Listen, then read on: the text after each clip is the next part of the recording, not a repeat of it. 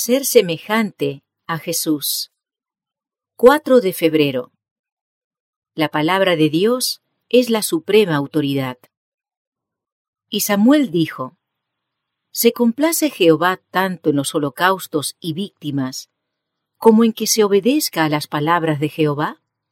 Ciertamente el obedecer es mejor que los sacrificios, y el prestar atención que la grosura de los carneros. Primera de Samuel capítulo 15 verso 22. La palabra del Señor debe obedecerse sin discusión. Debe ser la autoridad suprema en nuestra vida.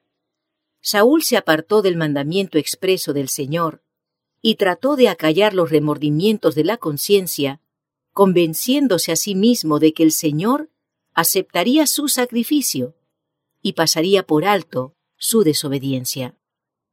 Cuando el profeta Samuel vino para encontrarlo, Saúl actuó como si se considerara un hombre recto y exclamó, Bendito seas tú de Jehová, yo he cumplido la palabra de Jehová.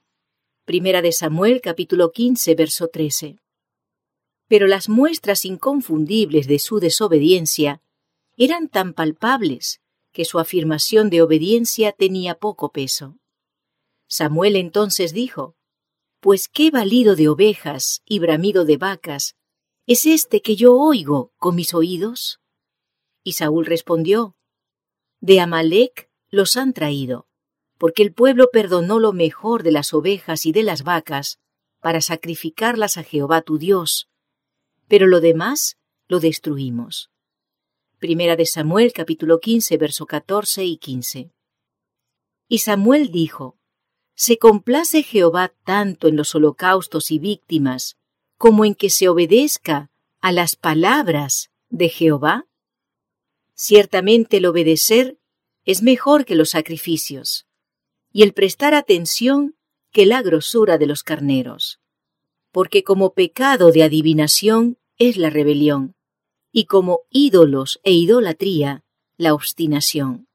Por cuanto tú desechaste la palabra de Jehová, Él también te ha desechado para que no seas rey. Primera de Samuel capítulo 15, verso 22 y 23.